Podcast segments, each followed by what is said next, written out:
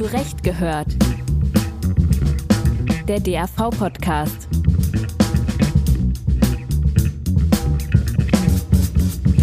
Hallo und herzlich willkommen zu einer neuen Folge von Zurecht gehört, der Podcast-Serie des Deutschen Anwaltvereins. Mein Name ist Tim Sander, ich bin Referent beim DAV und Moderator der heutigen Folge. Die Anwaltschaft wird immer älter. Bereits heute sind Anwältinnen und Anwälte hierzulande im Durchschnitt etwa 52 Jahre alt. Etwa 25.000 Berufsträgerinnen sind sogar älter als 65. Historisch betrachtet ist die Anwaltschaft damit heute so alt wie noch nie. Für einen großen Teil der in kleineren Partnerschaften oder Solo-selbstständigen Anwältinnen und Anwälte rückt damit ein Thema unweigerlich auf die Agenda. Die Regelung der Nachfolge bzw. der Verkauf der eigenen Kanzlei. Auf die lange Bank schieben sollte man dieses Thema besser nicht. Denn wer sich zu spät kümmert, muss häufig mit handfesten Nachteilen rechnen. Aber wie geht man dieses ja auch emotional aufgeladene Thema richtig an? Wo und wie findet man passende Nachfolgerinnen? Und wie lässt sich der Übergabeprozess für beide Seiten nachhaltig gestalten? Um diese Fragen soll es heute gehen. Aufgrund der demografischen Lage ist das Angebot an Anwaltskanzleien bereits heute recht groß. Und es ist damit zu rechnen, dass es in den kommenden Jahren noch weiter anwachsen wird. Steckt in dieser Marktlage eine Chance für junge Anwältinnen und Anwälte? Ist die Übernahme einer eingeführten Kanzlei mit etablierter Mandantenstruktur vielleicht sogar der ideale Start in die Selbstständigkeit? Auch darum soll es heute gehen. Zum Einstieg hat mich interessiert, wie man den Verkauf der eigenen Kanzlei angehen sollte und welche Fragen am Beginn des Prozesses zu klären sind. Hierzu konnte ich mich mit Dr. Andreas Schnee-Gronauer unterhalten. Schnee-Gronauer aus Schüttorf in der Grafschaft Bentheim ist Ökonom und Rechtsanwalt mit den Schwerpunkten Insolvenzrecht, Sanierung sowie Mergers and Acquisitions. Er ist Mitglied im geschäftsführenden Ausschuss der AG Kanzleimanagement im DAV und Co-Autor des Buchs Erfolgreicher Kanzlei Kauf, erfolgreicher Kanzlei Verkauf. Praxisleitfaden mit Überblick über die optimale Wahl der Rechtsform. Zunächst mal gibt es so ein bisschen Vorüberlegung. Man muss die Zahlen zusammensuchen. Man muss überlegen, habe ich hier irgendwelche Leichen eigentlich in, meinem, in meiner Kanzlei, um die ich mich mal kümmern muss? Habe ich nicht abgerechnete Sachen? Habe ich äh, bestimmte Risiken? Habe ich Mitarbeiter, die ich eigentlich schon lange hätte entlassen müssen? Ähm, oder Mandate, von denen ich mich hätte trennen müssen? Das braucht Vorbereitungszeit. Allgemein lässt sich feststellen, je besser vorbereitet das ist, am besten auch schon mit einer Bewertung und mit äh, aussagekräftigen Unterlagen, die der potenzielle Übernehmer oder die potenzielle Übernehmerin dann prüfen können und deren Banken äh, prüfen können, umso leichter und geschmeidiger läuft der Transaktionsprozess und umso höher lustigerweise typischerweise auch der Kaufpreis würde man ja sagen, naja, Renovierung der Kanzleiräume ist ähm, kein besonders großer Faktor. Jeder hat sowieso einen eigenen Geschmack. Aber ich habe in den letzten Jahren, ich weiß nicht wie viel Unternehmensverkäufe und Kanzleiverkäufe begleitet. Und was bei potenziellen Erwerbern immer Eindruck macht, ist, dass der Laden aufgeräumt ist, dass es ordentlich ist und dass es ansprechend aussieht. Sie schließen daraus ganz, ganz automatisch, okay, dann ist der Rest ja auch irgendwie sicher in Ordnung. Aber das sind, sind eher Kleinigkeiten. Am Ende kommt es natürlich auf die, auf die betriebswirtschaftlichen Zahlen an. Bevor man ein Verkaufsangebot platziert, sollte man sich also vorbereiten. Diese Vorbereitung benötigt Zeit. Andreas Schneegronauer rät dazu, etwa ein bis zwei Jahre für den Gesamtprozess einzuplanen. Sind die Vorarbeiten einmal abgeschlossen, ist die Frage zu klären, wer nun eigentlich übernehmen soll. Steht hierfür nicht bereits ein Juniorpartner, ein Angestellter oder ein über andere Wege persönlich bekannter Interessent parat, ist es notwendig, Kaufinteressenten überhaupt erst ausfindig zu machen. Bei der Suche nach potenziellen Käufern können Transaktionsberater wertvolle Dienste leisten. Andreas Schneeronauer. Zum einen können die anonym den Kontakt herstellen. Denn das ist ein, ein typisches Problem. Jemand möchte seine Kanzlei übertragen, ähm, denkt, ja, der oder der oder die Kanzlei könnte geeignet sein oder der Übernehmer könnte geeignet sein, aber wie spreche ich den denn an? Ich will ja nicht, dass das im Markt bekannt wird. Ähm, und viele Kolleginnen und Kollegen, die das wollen, hadern mit der Ansprache, weil sie dann ja die Hosen runterlassen müssten und Angst haben, dass sich das im Markt verbreitet. TransaktionsberaterInnen können aber auch darüber hinaus hilfreich sein. Etwa wenn es darum geht, den Prozess der Übergabe zu strukturieren und in geordneten Bahnen ablaufen zu lassen. Haben sich Abgeber und Abnehmer einmal gefunden, müssen sich beide Parteien über den Kaufpreis einig werden. Aber wie berechnet sich der Preis einer Anwaltskanzlei eigentlich? Lässt sich der Wert überhaupt einigermaßen objektiv ermitteln? Andreas Schneegronauer hat auf diese Frage eine klare Antwort. Was man zunächst mal verstehen muss, wenn man sich über ähm, den Wert einer Kanzlei Gedanken macht, ist, dass es einen für alle richtigen objektiven Wert einfach nicht gibt. Man kann rechnen, so viel man will. Den gibt es aus systematischen Gründen nicht. Denn die ganzen Methoden versuchen immer Entscheidungswerte zu ermitteln, also subjektive Werte für einzelne Akteure in diesem Spiel. Und ähm, ein, der Wert eines Unternehmens unterscheidet sich danach, ob der Verkäufer ihn ermittelt oder Verkäufer 1 oder Verkäufer 2 oder Verkäufer 3. Das ist eine Sache, die man sich klar machen muss. Der ähm, Verkäufer ermittelt typischerweise den Liquidationswert. Also was bleibt ihm bei Abwicklung der Kanzlei eigentlich übrig? Die Fragestellung, die sich der Käufer stellt, ist komplett anders. Denn er stellt sich die Frage, wie hoch darf sein Kaufpreis maximal sein, damit sich das Ganze für ihn rechnet. Damit er die Finanzierung bezahlen kann, damit es am Ende besser ist als eine Kanzlei-Neugründung oder sonst irgendeine Option, die er hat. Und die Frage, diese Frage kann er nur mit Hilfe von sogenannten Zukunftserfolgswerten beantworten. Er muss überlegen, wie viel lässt sich in der Kanzlei in Zukunft verdienen, welche Überschüsse kann ich, kann ich erreichen und das wird mit ähm, einem relativ simplen mathematischen Verfahren auf den Gegenwartszeitpunkt bezogen. Überhaupt kein Hexenwerk. Das ist ein bisschen Rechnerei, da gibt es äh, Unsicherheiten wie bei allen Prognosen, aber es ist letztlich die einzige Alternative. Auch beim Kaufpreis gilt daher, Fällt die Verständigung über diesen Punkt schwer, kann es sinnvoll sein, einen erfahrenen externen Berater hinzuzuziehen, der sich mit der Bewertung von Kanzleien auskennt und aus neutraler Perspektive auf das Ganze schaut. Es gibt aber auch Beispiele, die belegen, dass eine Kanzleiübergabe auch ohne externe Beratung erfolgreich zu gestalten ist. Eines dieser Beispiele findet sich im baden-württembergischen Herrenberg. Hier hat Sonja Neitzel vor gut zwei Jahren die Nachfolge einer eingesessenen Kanzlei mit dem Schwerpunkt Familienrecht angetreten. Dabei war Sonja Neitzel, die sich bereits 2021 als Rechtsanwältin selbstständig gemacht hat, anfänglich gar nicht auf der Suche nach einer Kanzlei. Vielmehr ging es um personelle Unterstützung.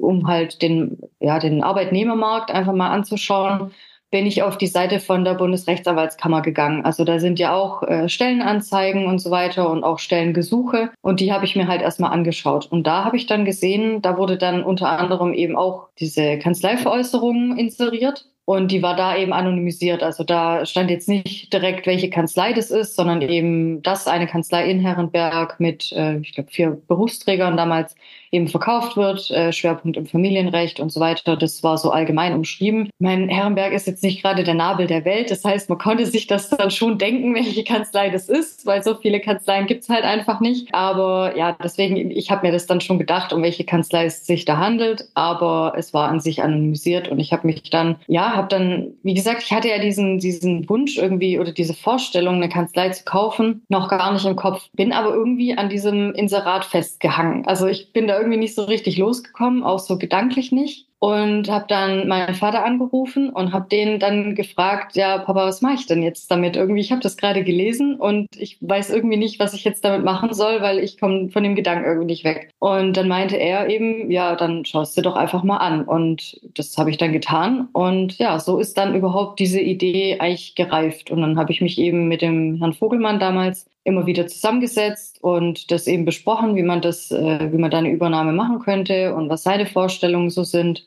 Deswegen, also das war nicht von Anfang an geplant. Es dauerte dennoch nicht lange, bis sich Sonja Neitzel mit dem verkaufswilligen Kollegen handelseinig war. Am Jahresanfang 2022 war es soweit. Die junge Anwältin war frisch gebackene Kanzleibesitzerin und trug von einem auf den anderen Tag Verantwortung für mehrere Beschäftigte. Gut zwei Jahre später lässt sich sagen, sowohl für den Abgeber als auch für Sonja Neitzel hat sich die Kanzleiübernahme als erfolgreich erwiesen. Das bedeutet aber nicht, dass Neitzel jeden Aspekt des Übergabeprozesses heute nochmals genauso gestalten würde. Also die Mandanten, die haben erstaunlich gut darauf reagiert, obwohl es jetzt äh, schon ziemlich holprig war. Also es hat war dann doch etwas alles also schneller und plötzlicher, als es eigentlich geplant war. Die Mandanten, die haben sich teilweise schon vor den Kopf gestoßen gefühlt, weil das halt auch nicht so von langer Hand sozusagen geplant war, sondern ja auch recht zügig dann einfach ging. Deswegen, da waren teilweise schon die Mandanten einfach enttäuscht, dass ihnen das nicht früher gesagt wurde oder auch wenn dann Mandat eben im ja, weiß ich nicht, äh, September, Oktober halt noch angenommen wurde und äh, ja, dann ja fortlief, haben sich manche Mandanten schon gefragt, ja, warum wurde mir das jetzt nicht gesagt, was aber auch einfach daran lag, dass da halt noch kein Kaufvertrag geschlossen wurde. Also es ging einfach insgesamt sehr schnell. Ähm, also es war zwar so, dass im Sommer dieses Inserat da war und ich mich dann immer mit ihm immer wieder zusammengesetzt habe, aber an sich ging es dann einfach sehr zügig. Deswegen äh, da, es war dann schon holprig, aber dann auch erstaunlich verständnisvoll, die Mandanten und ähm, ich, also ich glaube, es waren echt nicht viele, die dann da irgendwie gegangen sind. Ich glaube, es war einer oder so. Also deswegen, das war dann äh, echt gut. Das hat dann irgendwie erstaunlich gut funktioniert. Mm, aber jetzt irgendwie, dass es äh, so richtig glatt gelaufen ist, auch nicht. Dass es Sonja Neitzel trotz des recht abrupten Übergangs und des schnellen Rückzugs des Abgebers gelungen ist, den Mandantenstamm weitestgehend stabil zu halten, ist keine Selbstverständlichkeit. Nach Erfahrung von Andreas Schnee-Gronauer tritt oftmals der Fall ein, dass ein beträchtlicher Teil der Mandantschaft die Kanzlei verlässt. Um dieses Risiko zu minimieren, rät Schnee-Gronauer zum sanften Übergang. Die Übernahme der Mandate selber klappt, das ist ähm, meine, meine schon häufig gemachte Beobachtung eigentlich nur dann gut oder optimal, wenn der bisherige Inhaber in der Kanzlei bleibt. Zumindest für einen begrenzten Zeitraum von, ich sag mal, einem Jahr. Und der Zeitraum auch aktiv genutzt wird, um den neuen als Übernehmer zu etablieren, in die Mandatsbearbeitung einzubeziehen, Gespräche zu führen mit Kernmandanten, neue Mandate auf den anzulegen, ihn auch bearbeiten zu lassen und der bisherige Inhaber oder die bisherige Inhaberin sich dann eben stückweise zurückzieht. Und damit der Abgeber auch hinreichend motiviert ist, in der Kanzlei weiterhin präsent zu bleiben, sollten vertraglich fixierte Anreize gesetzt sein. Um dem bisherigen Inhaber einen Anreiz zu bieten und gleichzeitig für den Übernehmer das Risiko zu reduzieren, dass der das eben nicht macht oder dass eine Übernahme der Mandate einfach überhaupt nicht funktioniert, ist es ein super probates Mittel und fast unumgänglich, einen Teil des Kaufpreises variabel daran zu knüpfen, dass das eben klappt, dass der da bleibt, dass der in der Kanzlei weiter tätig ist und dass er die Sachen macht, die er zusagt und die vorher vereinbart worden sind. Ja, und dass am Ende die Mandate übernommen werden können, denn wenn Sie eine Kanzlei kaufen und alle Mandanten sagen, nee, will ich nicht, ähm, ich kündige das Mandatsverhältnis, was ja jederzeit möglich ist, dann haben Sie mit Zitronen gehandelt. und das, ähm, deswegen ist es schon in den Verhandlungen wichtig, auch den Übergabeprozess und die Zeit danach, ja, was passiert konkret, zu besprechen, zu durchdenken und eben auch vertraglich zu regeln. Es gibt aber auch Aspekte, die für einen gelungenen Übergabeprozess von großer Bedeutung sind, sich vertraglich aber weniger gut fassen lassen. Nach Erfahrung von Sonja Neitzel spielen diese Faktoren besonders dann eine beträchtliche Rolle, wenn der Altersunterschied zwischen den beiden Parteien groß ist. Neitzel hat die Erfahrung gesammelt, dass an klarer Kommunikation kein Weg vorbeiführt. Also ich würde viel mehr darauf, äh, was heißt bestehen, aber halt einfach dafür sorgen, dass man viel klarer ist in der Kommunikation. Also dass man viel mehr darüber redet, wie genau die Vorstellungen sind. Weil ich habe ich hab total unterschätzt, was für ein ja, was für ein Unterschied zwischen den Generationen da ist und was für mich selbstverständlich ist, aber was dann eben auch auf anderer Seite eben für den äh, für den Kollegen, der schon so lange in dem Beruf war, einfach selbstverständlich war. Also da, ja, das unterschätzt man einfach, was für, was für ein großer Unterschied es dann einfach ist.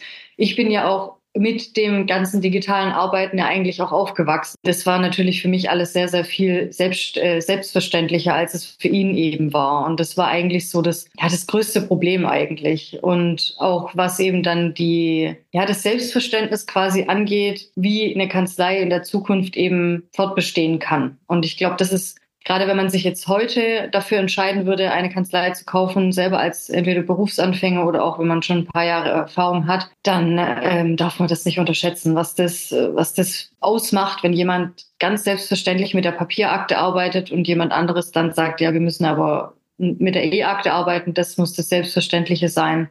Das ist eigentlich so das Wichtigste. dass man da einfach klar kommuniziert, wo steht der Verkäufer, wo steht äh, der Käufer, damit es einfach ganz klar ist, wo es dann auch hingeht und man halt an einem Strang ziehen kann. Die Einigung mit der abgebenden Seniorin oder dem Senior ist die eine Sache.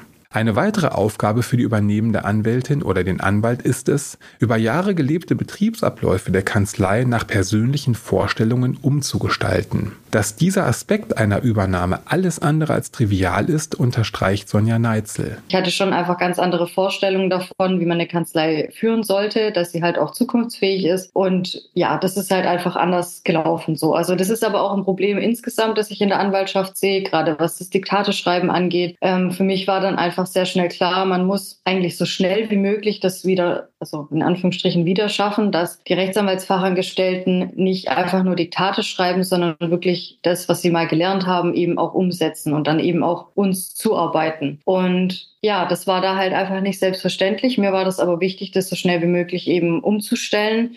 Deswegen fand das natürlich nicht jeder gut. Also manche, die fanden das super und finden das auch heute noch super, weil sie ähm, ja, weil sie einfach jetzt Freude daran haben, eben da zuarbeiten zu können und ähm, ja, blöd gesagt, halt selber wieder nachdenken zu dürfen. Ja, weil so ein Diktat zu schreiben ist halt einfach nicht sonderlich spannend. Und denen macht das unglaublich Freude, aber die, die ja, für die das halt okay war, einfach nur Diktate zu schreiben, die fanden das natürlich nicht sonderlich toll. Also da gab es einfach viel Veränderung und auch. Also auch Entschuldigung, personeller Natur? Also das richtig, auch, genau. Ja, okay. Ja, mhm, ja. ja, Also das hat dann schon, ich sag mal, so ein bisschen Schlag getan, weil ähm, ja, es gab halt auch irgendwie keinen Kompromiss. Also man kann halt nicht so einen richtigen Kompromiss fahren, wenn ich, also wenn ich der Meinung bin, ähm, Dragon kann das ersetzen und man kann einfach direkt in Word diktieren, den Schriftsatz, dann kann man halt nicht irgendwie so einen gewissen Übergang machen, es geht halt nur so. Und wenn, wenn dann halt die Leute unzufrieden sind, dann kann ich das sehr gut verstehen, weil man ist halt einfach ein Gewohnheitstier. Man arbeitet halt so, wie man es kennt. Und wenn da dann eine Änderung kommt, dann ist es halt einfach echt ungemütlich, wenn man die dann selber nicht möchte. Die gehörten Ausführungen geben einen Eindruck davon, wie viele verschiedene Aspekte bei der Übernahme einer Kanzlei zu beachten sind. So viel steht fest. Der Kanzleikauf ist kein Selbstläufer, bietet andererseits aber auch große Chancen. Andreas Schnee-Gronauer betont daher, eine Kanzleiübernahme kann, ich betone das so, so ausdrücklich, ein sehr, sehr guter Weg sein, sich selbstständig zu machen. Gerade auch, weil im Moment die Möglichkeiten und die Aussichten für eine Übernahme gut sind. Das hat mehrere Gründe, warum ich das so einschätze. Einer ist, dass eine bestehende Struktur und, und eine bestehende Mandatsbeziehungen und ähm, Schützenhilfe von dem Übergebenden oder der Übergebenden das deutlich einfacher machen, sich erstmal zurechtzufinden. Die Fragen, die man als Übernehmer beantworten muss, sind aber eher beispielsweise, ist das Geschäftsmodell, das die Kanzlei im Moment hat, so, dass ich mit diesem Geschäftsmodell zurechtkomme, dass das ein tragfähiges, wirtschaftlich sinnvolles Geschäftsmodell ist, in dem ich auch meine Stärken und meine Wünsche irgendwie einbringen kann. Ja, so dass ich langfristig eine sinnvolle Entwicklung der Kanzlei hinlegen kann. Und dann kommen eben so Fragen wie Marktposition, Mandantenstruktur, äh, Mitarbeiter, äh, Konkurrenz am Markt. Ähm, also das volle Programm, das Sie sich bei jeder, ja, bei jeder Unternehmensübernahme eigentlich stellen müssen. Ist das, was Sie, was Sie erwerben, so, dass es wirtschaftlich eine vernünftige Perspektive hat? Sonja Neitzel rät dazu, sich frühzeitig und aufrichtig klarzumachen, was mit der Übernahme einer etablierten Kanzlei mit mehrköpfiger Belegschaft einhergeht. Also ich mhm. würde es nicht unbedingt jedem empfehlen, weil das kommt auch immer darauf an, was man halt will. Also ich weiß nicht, ob das zwingend für jeden attraktiv ist, wenn er ähm, wenn er jetzt einen Standort haben will, da kommt es ja sehr auf die einzelne Kanzlei drauf an. Also man hat natürlich einen Vorteil, weil man einfach Mandate einkauft und da dann einfach schon mal so einen gewissen Mandantenstamm hat. Es muss einem aber auch klar sein, dass man dann von heute auf morgen Personalverantwortung hat und äh, einfach eine größere Verantwortung hat. Also deswegen, ich kann es jetzt nicht einfach bedingungslos empfehlen, weil das einfach, wie gesagt, darauf ankommt, wie man selber tickt, was man will. Wenn man einfach nur an sich ähm, gerne als Rechtsanwalt arbeiten möchte, dann kann auch der richtige Weg sein, dass man sich einfach nur alleine selbstständig macht und dann bei Bedarf eben jemand einstellt. Es kommt immer darauf an, welche Art der Verantwortung man übernehmen möchte. Mit dieser Einschätzung endet die heutige Folge von Zurecht gehört. Wir bedanken uns bei Sonja Neitzel und Dr. Andreas Schnee-Kronauer für ihre spannenden Ausführungen zum Thema Kanzleiübernahme. Ebenso bedanken wir uns für Ihre und eure Aufmerksamkeit. Wie immer freuen wir uns über Fragen, Anregungen und Kritik unter zurechtgehört.anwaltverein.de. Bevor ich mich verabschiede, noch ein Veranstaltungshinweis. Unter dem Motto Digitale Welt findet vom 5. bis zum 7. Juni der Deutsche Anwaltstag statt. Und zwar in diesem Jahr in Bielefeld. Digital geht es sogar schon früher los. Vom 3. bis 5. Juni finden im Rahmen des Anwaltstags digital zahlreiche virtuelle Veranstaltungen statt. Wer mehr zum vielfältigen Programm erfahren möchte, findet sämtliche Informationen auf anwaltstag.de. Dabei zu sein lohnt sich auf jeden Fall. Und damit sage ich Tschüss und bis zum nächsten Mal.